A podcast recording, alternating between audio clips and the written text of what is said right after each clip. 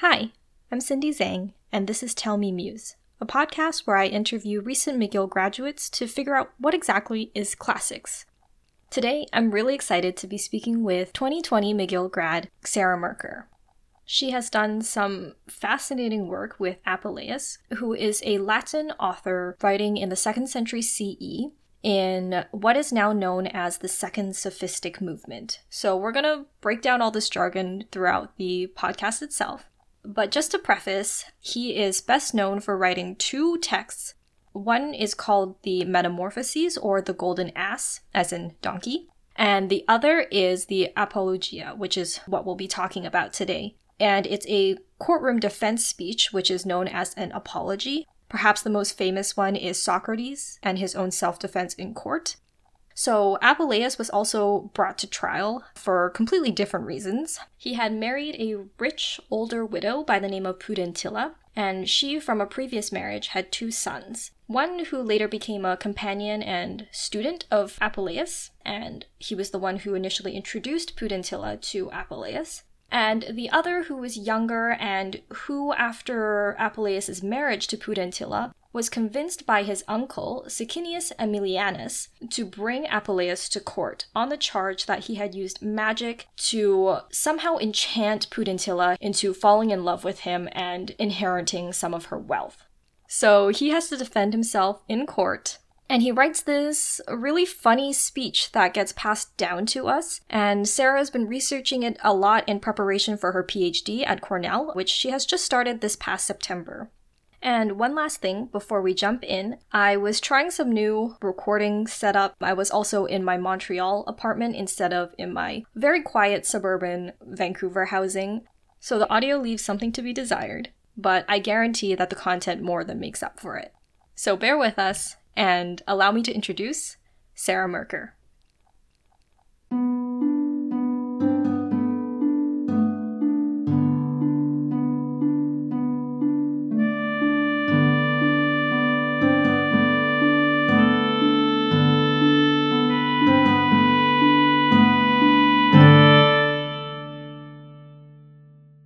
Tell us a little bit about yourself, your interests, your hobbies, your background.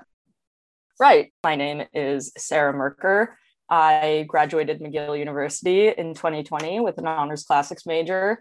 And I took a year off after that and then decided to apply to PhD programs. And I'm about to start my first year in Cornell's program.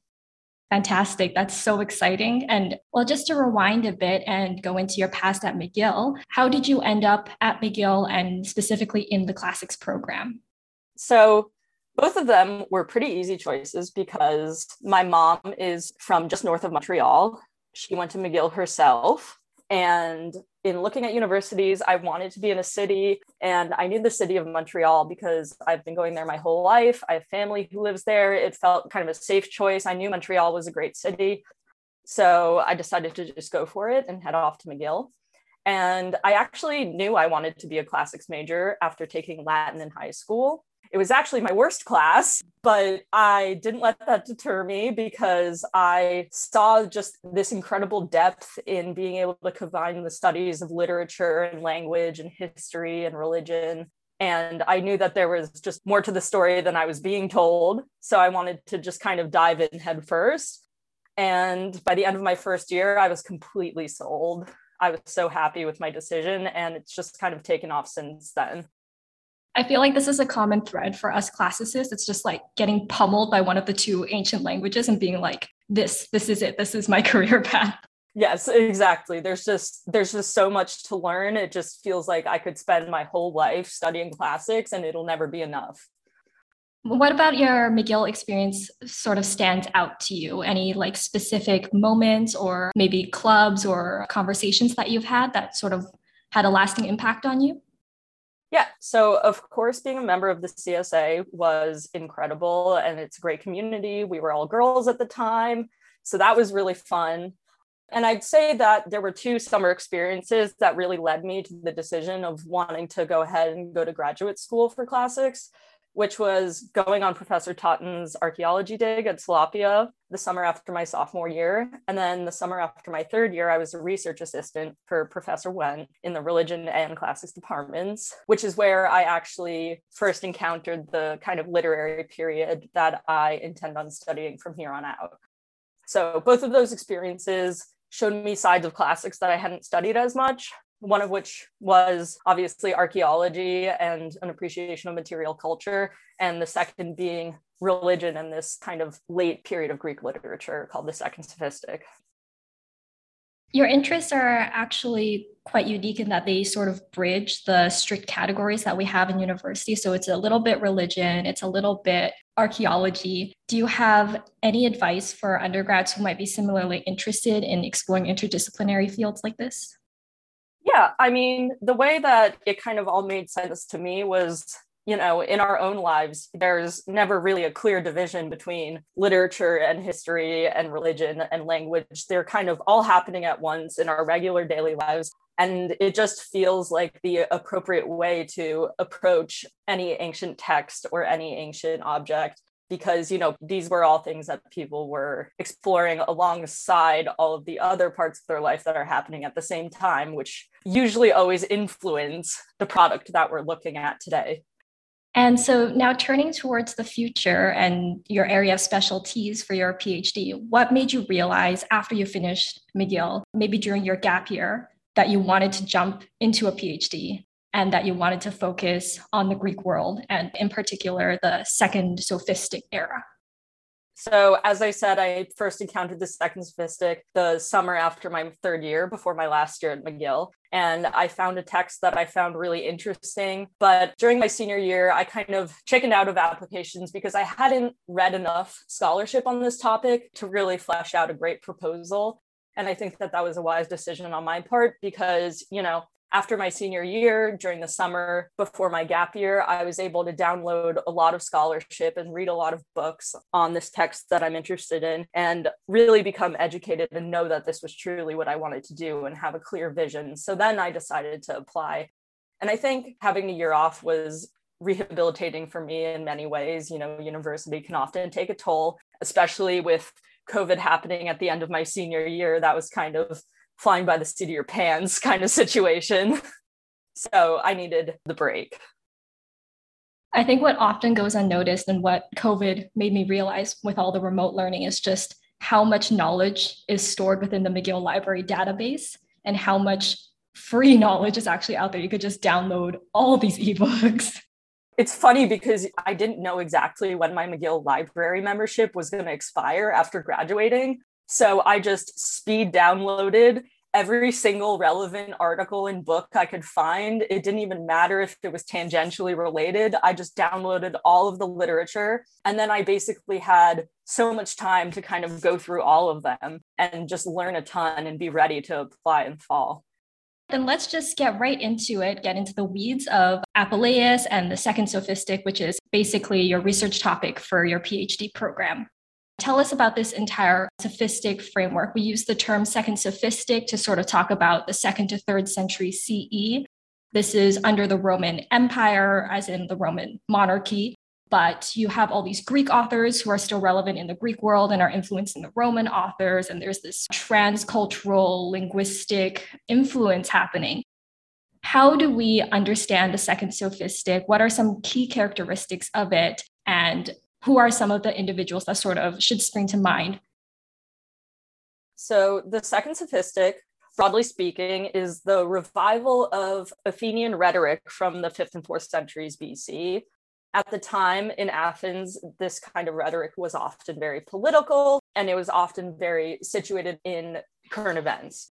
The second sophistic, on the other hand, in the second to third centuries AD, you're under the Roman Empire, so there's a lot more censorship. There tends to not be as many political texts at this time in rhetoric, but it's more about instructing and entertaining your audience through rhetoric. So basically, I would say that the second sophistic also is at a point far removed enough from classical Athens that the Greeks are now attempting to receive their own culture in a way that they are modeling themselves on it and even playing with the forms and ideas used by Attic writers in order to create their own current identity that is based off of their cultural past. It was also one of the most popular avenues of education. I know Hadrian's son was educated in the sophistic method of rhetoric. And one of the other main qualities of second sophistic literature is just erudition to the highest degree, being able to cite kind of arcane sources and quote literary works offhand. A huge thing about declamation, which is kind of off the cuff rhetoric in the second sophistic, was getting a kind of random prompt and just saying, you know, go tell me why Helen didn't start the Trojan War. And you would have to just start right away and declaim and bring in literary knowledge and you know past history past literary references in order to back up your arguments and this was kind of the model of education and rhetoric at the time and going on to the diverse authorship of the second sophistic the greek world is huge at this point people all the way from greece to middle east are speaking and writing greek and are extremely Hellenized. You know, of course, this is after the days of Alexander the Great. So, you know, the, the whole Greek world is huge at this point. So, when we talk about second sophistic authors, we're not necessarily talking about Greek authors. For example, Apuleius writes in Latin, but he's from North Africa. A kind of second sophistic adjacent author, I would say, is Lucian, and he's from Syria. You also have authors some of the most famous second sophistic rhetoricians like Aelius Aristides and Dio Chrysostom. Those are those guys are both from Asia Minor. So when we talk about the revival of Greek literature, we're not talking about Greece per se, but we're talking about the Greek speaking world, which is a little different. And so, just for geographic context, when we talk about the Greek Hellenized world, are we including Rome in that, or is it just the Roman provinces that cover what used to be Alexander's empire? So, Rome loves their own identity, but they, broadly speaking, pride themselves more on war and their own Latin literature, yet they do view Greece as kind of the heart and soul of culture and art and literature and it has been that way since you know virgil mentions it in the aeneid um, that the romans were made for war and the greeks were made for art. So i don't think that the romans have any qualms with this revival of greek literature.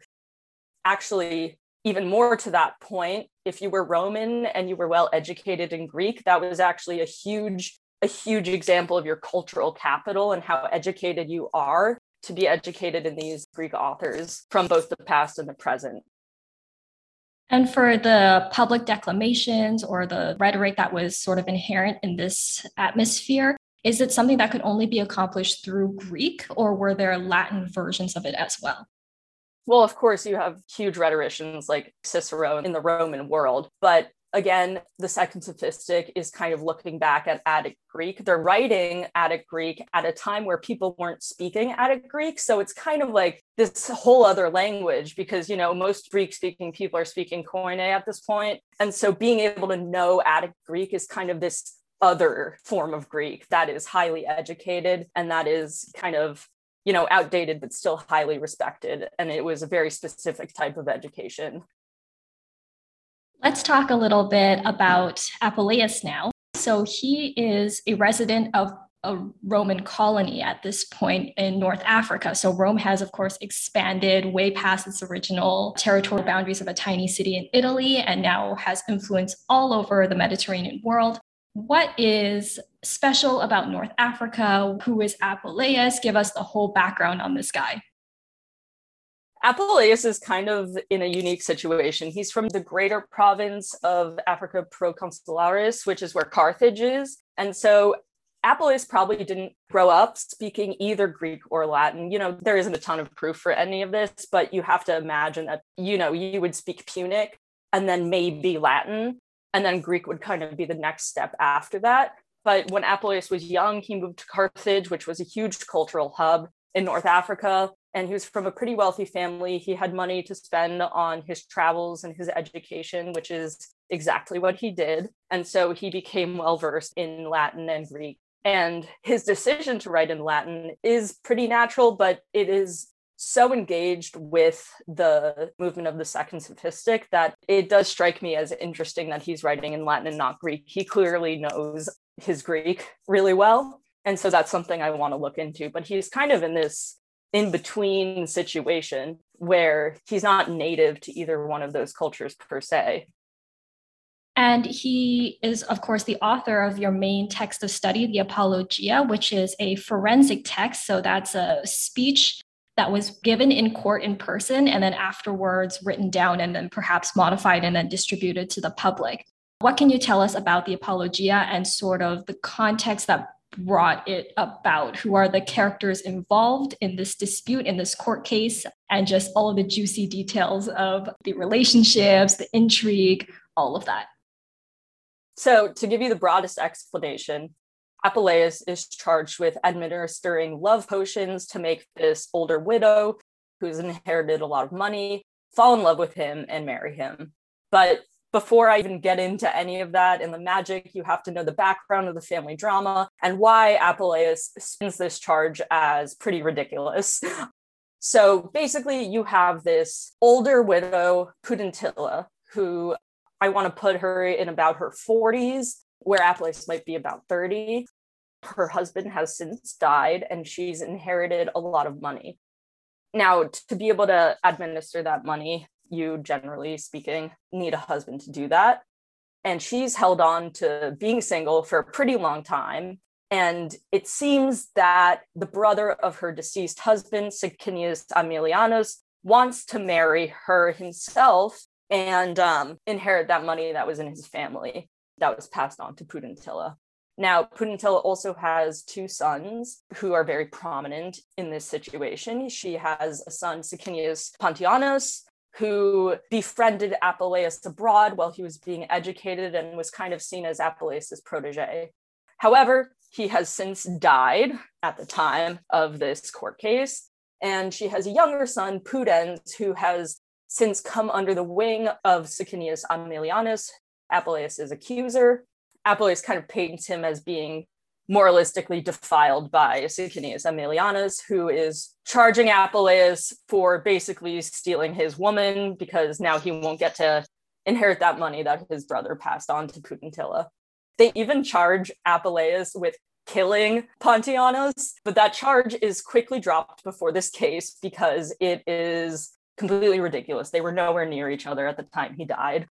Now, also as a more minor character, there's this guy Herennius Rufinus, whose daughter was married to Pontianus. And so whatever money Pontianus would have inherited from Pudentilla would have been shared with his wife. However, Pontianus dies, and now it seems like he wants his same daughter to marry Pudens to set himself up in the same situation again. So it's really crazy. And Pudentilla is kind of just this relatively you know, she can't show up in court for any of this because she's a woman and she has all of this kind of immobile power and she's being tugged back and forth between these money hungry men.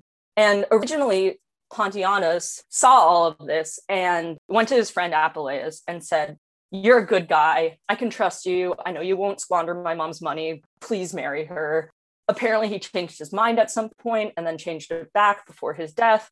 But that's how Apuleius kind of entered this situation in marrying Pudentilla. And then they had a wedding in the countryside and didn't invite any of these people who, who hate him. and so that's kind of the family drama.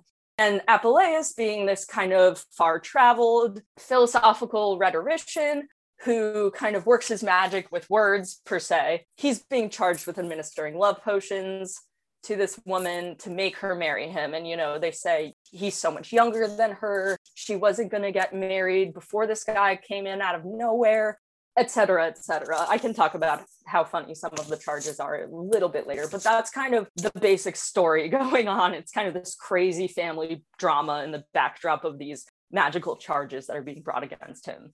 I mean, the whole context is just, I mean, the soap opera is writing itself at this point. Exactly it should be a tv show so just because there are so many characters involved in this setting i want to emphasize the key players here so we have apuleius who is the main defendant getting accused brought into court he has at this point already married Pudentilla, which was the wealthy widow that you referenced. And Aemilianus is the, I guess you could call him the uncle of Pudentilla's two children. And the main one is Pudens, the minor, who, under, I guess, Aemilius's urging, is bringing this case to court. If I can say, the reason the case is being brought under Pudens' name is because Pudens is 17 and he's technically still a minor. And you can't be charged with lying under oath if you're a minor.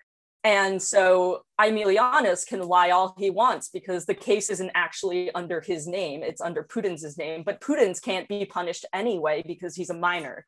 So they can bring these false charges against Apuleius with basically no repercussions. It's just so crafty. So the main charges actually brought against Apuleius here, just to reiterate what you said, are the magic charges. The idea that he had charmed Pudentilla somehow into marrying him to inherit her great wealth. So, just to sort of bring us back into the ancient mindset, how serious was this charge of magic? Because to us right now, it just sounds funny, it sounds humorous, but to them, this was actually something quite serious. Provide us some background there. Right. So, magic in the ancient world was incredibly feared for its secrecy, for its power, supposedly. And there were a lot of laws against magic that would imply death. For example, the Lex Cornelia that were instituted by Sulla in the 180s BC.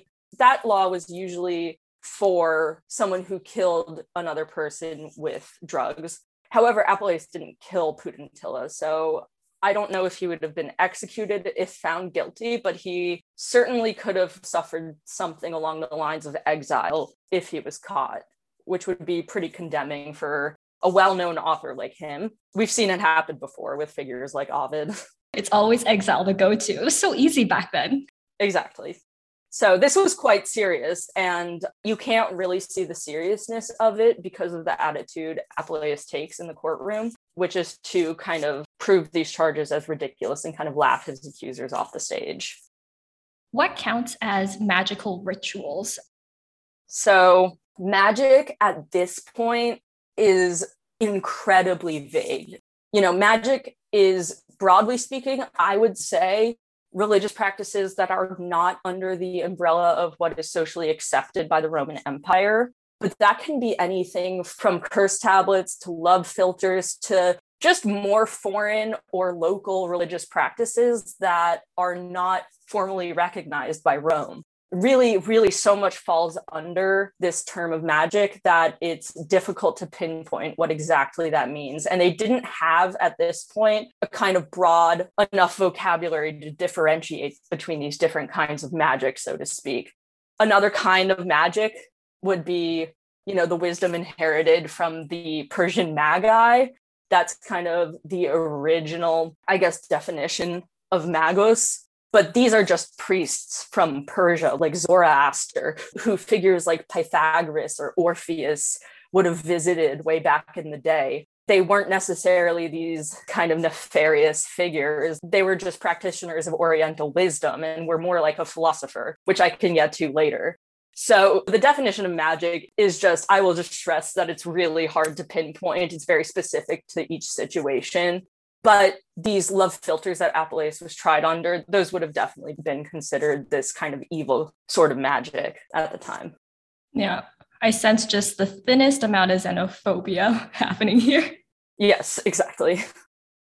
And what is the relation between magic and these so called mystery rites that sprung up all over the place in the ancient world? There isn't a broad connection in the actual rituals per se, but I would say mystery cults more in Rome's early days were feared for some of the same reasons, that being their secrecy, their nocturnal setting, and just not knowing what powers they held. This kind of fear of secrecy, I would say, is kind of the broad comparison I can make between mystery cults and magic, and also that they aren't public standard religious practices. However, by the second century AD, mystery cults have been widely accepted by the upper echelons of society. It was actually kind of a big acquisition of cultural capital if you were initiated into some of these mystery cults and had these secrets under your belt. So there are some comparisons, but I would say magic is still feared at this time. But mystery cults, on the other hand, have been widely accepted they'll fall out of fashion again a couple centuries later, but at this point in time, they're widely accepted, I would say. So there is an area of overlap then in which some mystery cults did have magical tokens and practices, but not all of them did.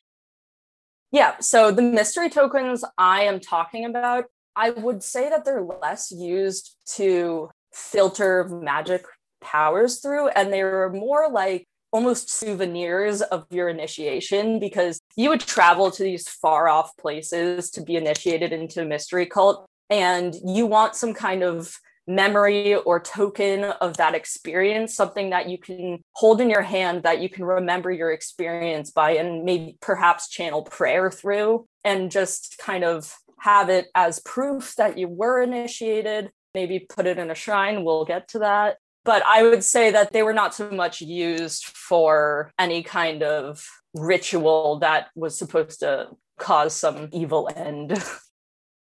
Going back to the statement you made about how the upper echelons of society were starting to normalize mystery cults, did this ever elevate the status of mystery cults so that you had a more elite class of mystery cult religions as opposed to the more base regular religion that everybody adhered to?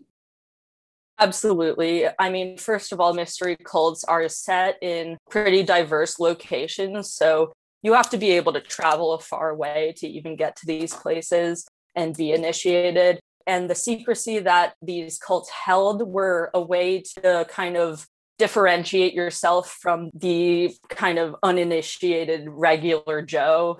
You know, you know some secrets that someone else doesn't know and you're not going to tell them. Do you know the real Dionysus? Exactly. So, so you know his secret name or his secret you know, something like that. I would even cite as an example the great gods of Samothrace. In the Hellenistic period, when the cult was becoming more popular, they just started referring to these gods they were worshiping as the great gods. They wouldn't even tell regular people the names of the gods because even that became such a kind of secret, such a barrier between those who are initiated and those who are not. And it's a kind of way to differentiate class. Right. And this is actually a key point that helps Apuleius make his case in court. And we'll get to all of that in just a little bit. To sort of ease us into the court case and his arguments there, can you provide us with a brief overview of the range of the charges brought against him? So there were, among other things, accusations of his beauty, his obsession with fish, which were thought to have aphrodisiac qualities, and then just all of this wrapped up in the claim that he had charmed Pudentilla into the marriage. So, what are the extremes? Like the more rational, okay, these are serious claims and charges, and the preposterous, hilarious ones? Yeah, so I would say the more preposterous, hilarious ones occur in the first half of the speech. Now, the speech was about three hours to read. So there's a lot in there. But I'd say the first half of the speech is dedicated to non Pudentilla related charges that they brought against him. And the second half of the speech is more tightly wound against his relationship with Pudentilla and proving that he didn't seduce her with love potions. So I kind of like the first bit where you get the ridiculous charges unrelated to really the case at all. Apuleius kind of comes in blazing and, and he says, You know, you've accused me of being too handsome, my hair is too coiffed. I look in the mirror too much and I use toothpaste. Are you kidding me? Is it a crime to be so good looking? Should you ever scorn the gifts of the gods, as Homer says? And so he kind of starts out guns blazing. But he is kind of, with his boisterousness, he's kind of veiling the fact that some of these charges are actually pretty serious. So, for example, the toothpaste charge you know, the same ingredients were used to make toothpaste as could have been used in magical potions, for example, frankincense and myrrh those could have been used just as easily in a magical potion as in toothpaste. So it's kind of implying his possession of these ingredients. But he kind of blows past all of these things. And he kind of takes up the same strategy with all of these charges in the first half of the speech, where he doesn't necessarily deny them, but he kind of spins them to look either ridiculous or he spins them to actually be proof of his status as a philosopher. So, going on to his love of fish, he's accused of performing vivisections of certain vagina shaped mollusks that looked like they could have been used for love potions because of their shape. And he kind of turns this charge around and cites people like Aristotle who performed dissections and studied nature and tried to discover, you know, the forms of different animals. And he turns it to kind of look like a philosophical inquiry more than a proof of his being a magician and acquiring magical ingredients. So that's kind of his general strategy in the first half of the speech. And a lot of these can be pretty funny honestly. I mean, his boisterousness is really, it's kind of overly confident for the courtroom, but he is trying to mostly just impress his judge, Claudius Maximus, who was likely a Stoic tutor of Marcus Aurelius. And he probably had the sole decision of either condemning or acquitting Apuleius. And so, knowing that this guy is a philosopher, Apuleius is appealing to philosophy and going off on these philosophical tangents of all the philosophers who've done similar things in the past is pretty much meant to put himself on the same level as Claudius Maximus and make it seem like, you know, these guys are pretty similar and he would understand his love of philosophical inquiry. So it is kind of working for his advantage in a very sly way. I think this is a good point to maybe clarify what we mean by philosophy and philosophers, because it is a little bit distinct from the term nowadays. This kind of philosophy entails questions about the world and living and like all those ontological questions, but also natural sciences as well. So, like experimentation would be included in philosophy, mathematics. Could you elaborate on that? Exactly. Science, medicine, different kinds of maths these were all different avenues of philosophy you could study. And Apuleius shows himself to be interested in almost all of them conveniently. so, you know, there's another piece of evidence about this boy who he was accused of forcing him to have a seizure. And he says, No, I was actually just kind of trying to cure this boy and study his illness purely from a philosophical, medicinal perspective, trying to help this kid and so he again and again appeals to different kind of avenues of philosophy in order to defend himself. And also, what is very relevant is the fact that there's a kind of difference between everyday goetic magic, like love potions and Defixiones, and more lofty philosophical magic. So he even says something to the effect of If you accuse me of being a magician, I actually don't deny that, but I take it as a compliment because you're putting me on the same pedestal as people like Pythagoras and Orpheus and Plato, who respected and inquired into these philosophical Persian magi who were well versed in wisdom and the Chaldean oracles, all these kind of populations of Oriental philosophers. And so he says, you know, it just proves that I'm a philosopher even more to call me a magician if you take it in the proper academic sense and not the kind of degenerate everyday sense that someone like Aemilianus would know magic as. So he's playing with the ambiguity of the definition of magic and kind of marrying it with his self image as a philosopher, which is really interesting and is a huge part of his defense as well. So there's actually, I guess, a hierarchy of the kinds of magic you can be engaged in. Exactly. Yeah. And he does this kind of, he creates all these dichotomies where he's putting himself and philosophy and education on this kind of higher pedestal whereas his accuser Sicinius Aemilianus is on this lower level as a rustic boor who is only bringing these accusations against Apuleius because he doesn't know the true meaning of his philosophical inquiries and is wrongly interpreting his actions because of his lack of education. And so he creates this dichotomy with almost everything, putting himself and Claudius Maximus, the judge, on the top and his accusers on the bottom as kind of uneducated boors, which is, you know, really mean, but it works for him.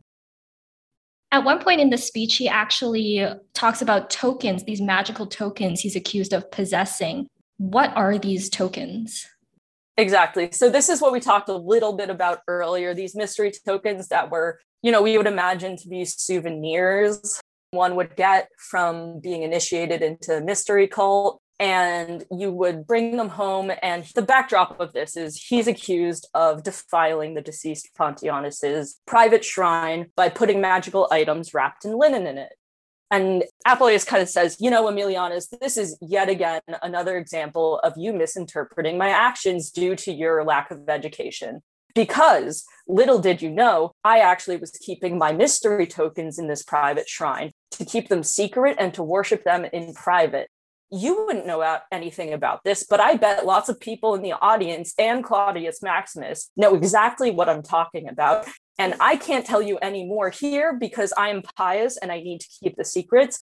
But all of you other guys, if you want to talk about this later and have been initiated into the same cult as me, feel free to have that conversation with me. But he leaves Aemilianus out of it because he says, you know, you're just an uninitiated. You just don't understand. And so again, he's using this kind of dichotomy of high and low in this context of the mystery cult tokens in order to exclude Aemilianus from any form of religious respect and even calls him Mezentius, who is the villain of the Aeneid, who is known for his impiety. He nicknames him as Mezentius and also as Charon, the ferryman of the underworld, because Charon is kind of known for his greed and taking two coins to let people pass, which is exactly what Aemilianus is trying to do. So he really takes it to town.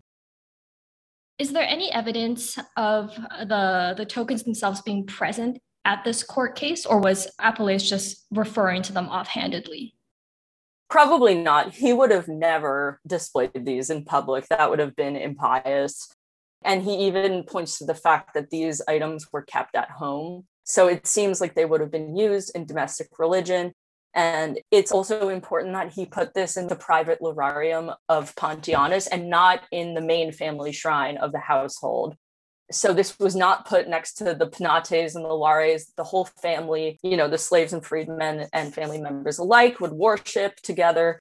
This was in a private shrine, and there's actually more evidence to other households having private shrines. So, for example, Severus Alexander, Roman emperor, he had apparently the figurines of Abraham, Christ, you know, Marcus Aurelius also had a private shrine where he had figurines of his favorite philosophers that he would worship. So this is kind of making a division between different areas of the household where there would be shrines that the family had limited access to. Apuleius says that only himself, Pontianus, and the custodian of the library knew about the shrine. And so it's a perfect place to really put these mystery tokens because you're not revealing their identity to anyone in the household. And it was kind of a private place to worship. So that's important. So, given what we have of the speech, correct me if I'm wrong, but it seems like it's okay to reference the mystery cult that you belong to and sort of talk about the objects and the rituals indirectly, but to never go into details yeah, I mean, Apuleius mentions the cult of Liber Pater, but he doesn't necessarily use the words I am in that cult. He just says, for example, the cult of Liber Pater. Yeah, tell us a little bit about them. Who are they?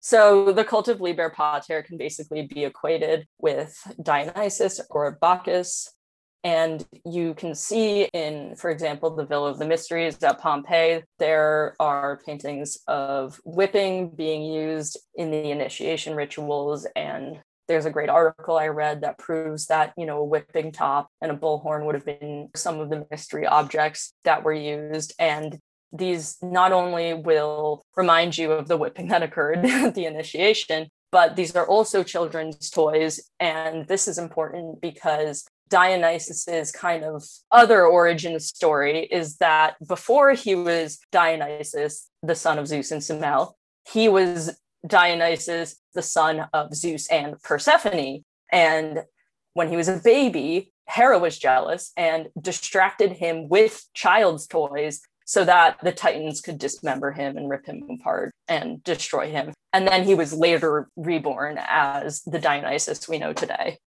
So the fact that these objects recall the whipping motions, but are also child's toys that can remind you of that origin myth was significant and kind of speaks to the symbolism of some of these items and the kind of plurality of interpretations they can each hold.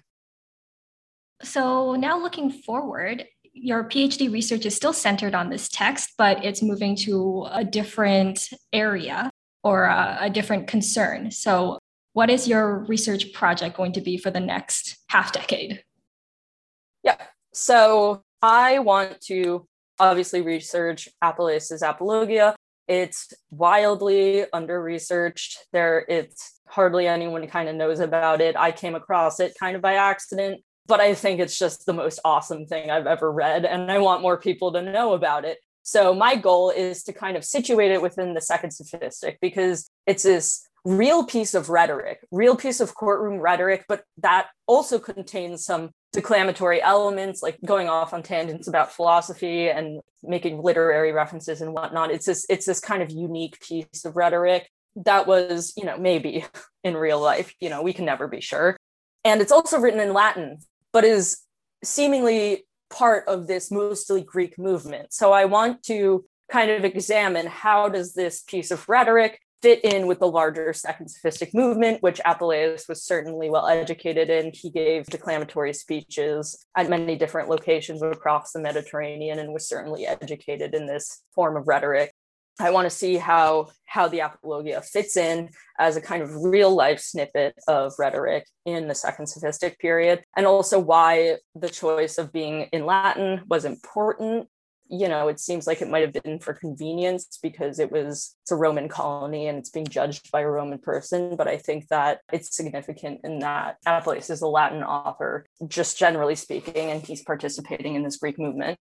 I also want to analyze how funny Apuleius is, and I want to analyze comedy in courtroom rhetoric in general, because you know there are past authors like Cicero who are just apparently the funniest, funniest people in the courtroom you know how he goes off about Mark Antony and just embarrasses him and then gets killed by Mark Antony because of that. So I want to see where is Apuleius coming from with being so confident and boisterous and just kind of almost looking like he's not taking these charges seriously when he very well could have been exiled or worse. So I want to take a look at how the comedy actually contributes to the force of his rhetoric rather than taking it away from it. And in addition to that, you know, this text has lots of religious implications and examines magic in a very detailed way that I think can't be ignored. I want to bring in a lot of religious interpretation into my research. And there are also a lot of references to material items like the mystery tokens. And I want to examine those parts of the apologia as well. So there are a few things that I want to do, but I could see this going in in so many different directions across my years of research for example, this kind of vague definition of magic and philosopher, to be quite frank, that he's playing with the whole time.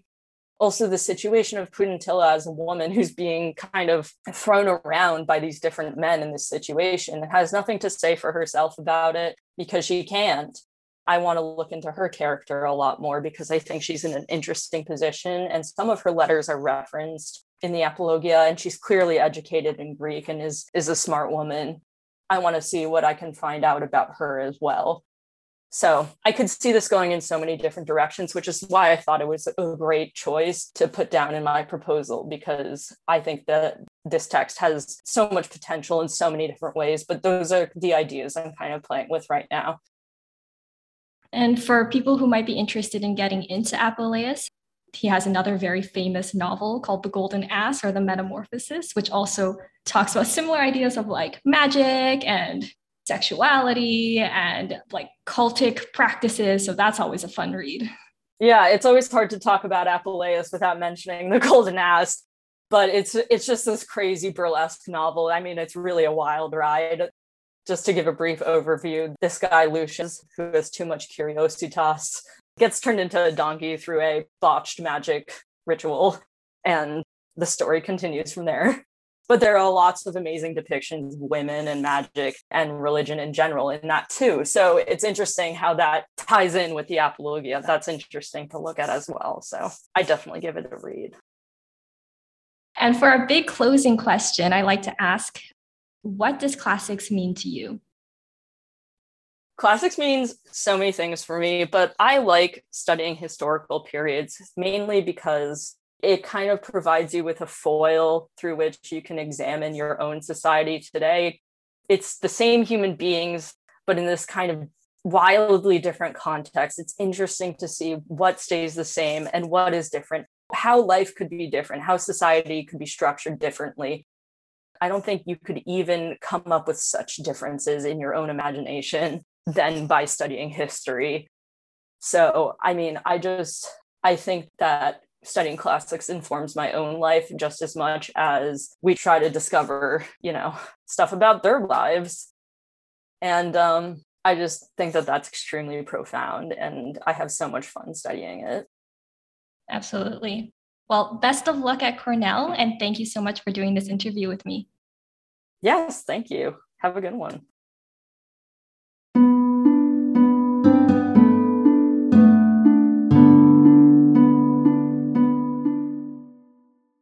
You've been listening to my conversation with Sara Merker about Apuleius and Roman imperial literature during the Second Sophistic. In the new year, I'll be speaking with Keisuke Nakajima about his research on gender and diversity in the ancient world. Specifically, we'll be focusing on inclusion of different sexual orientations and portrayals of femininity and women. Until next time, music for the podcast is produced by Matthew Hawkins. Cover art was designed by Taya Kendall. The podcast is produced with the help of grants from the Arts Undergraduate Society and the Financial Management Committee at McGill University. I'm Cindy Zhang, and thank you for listening to Tell Me Muse.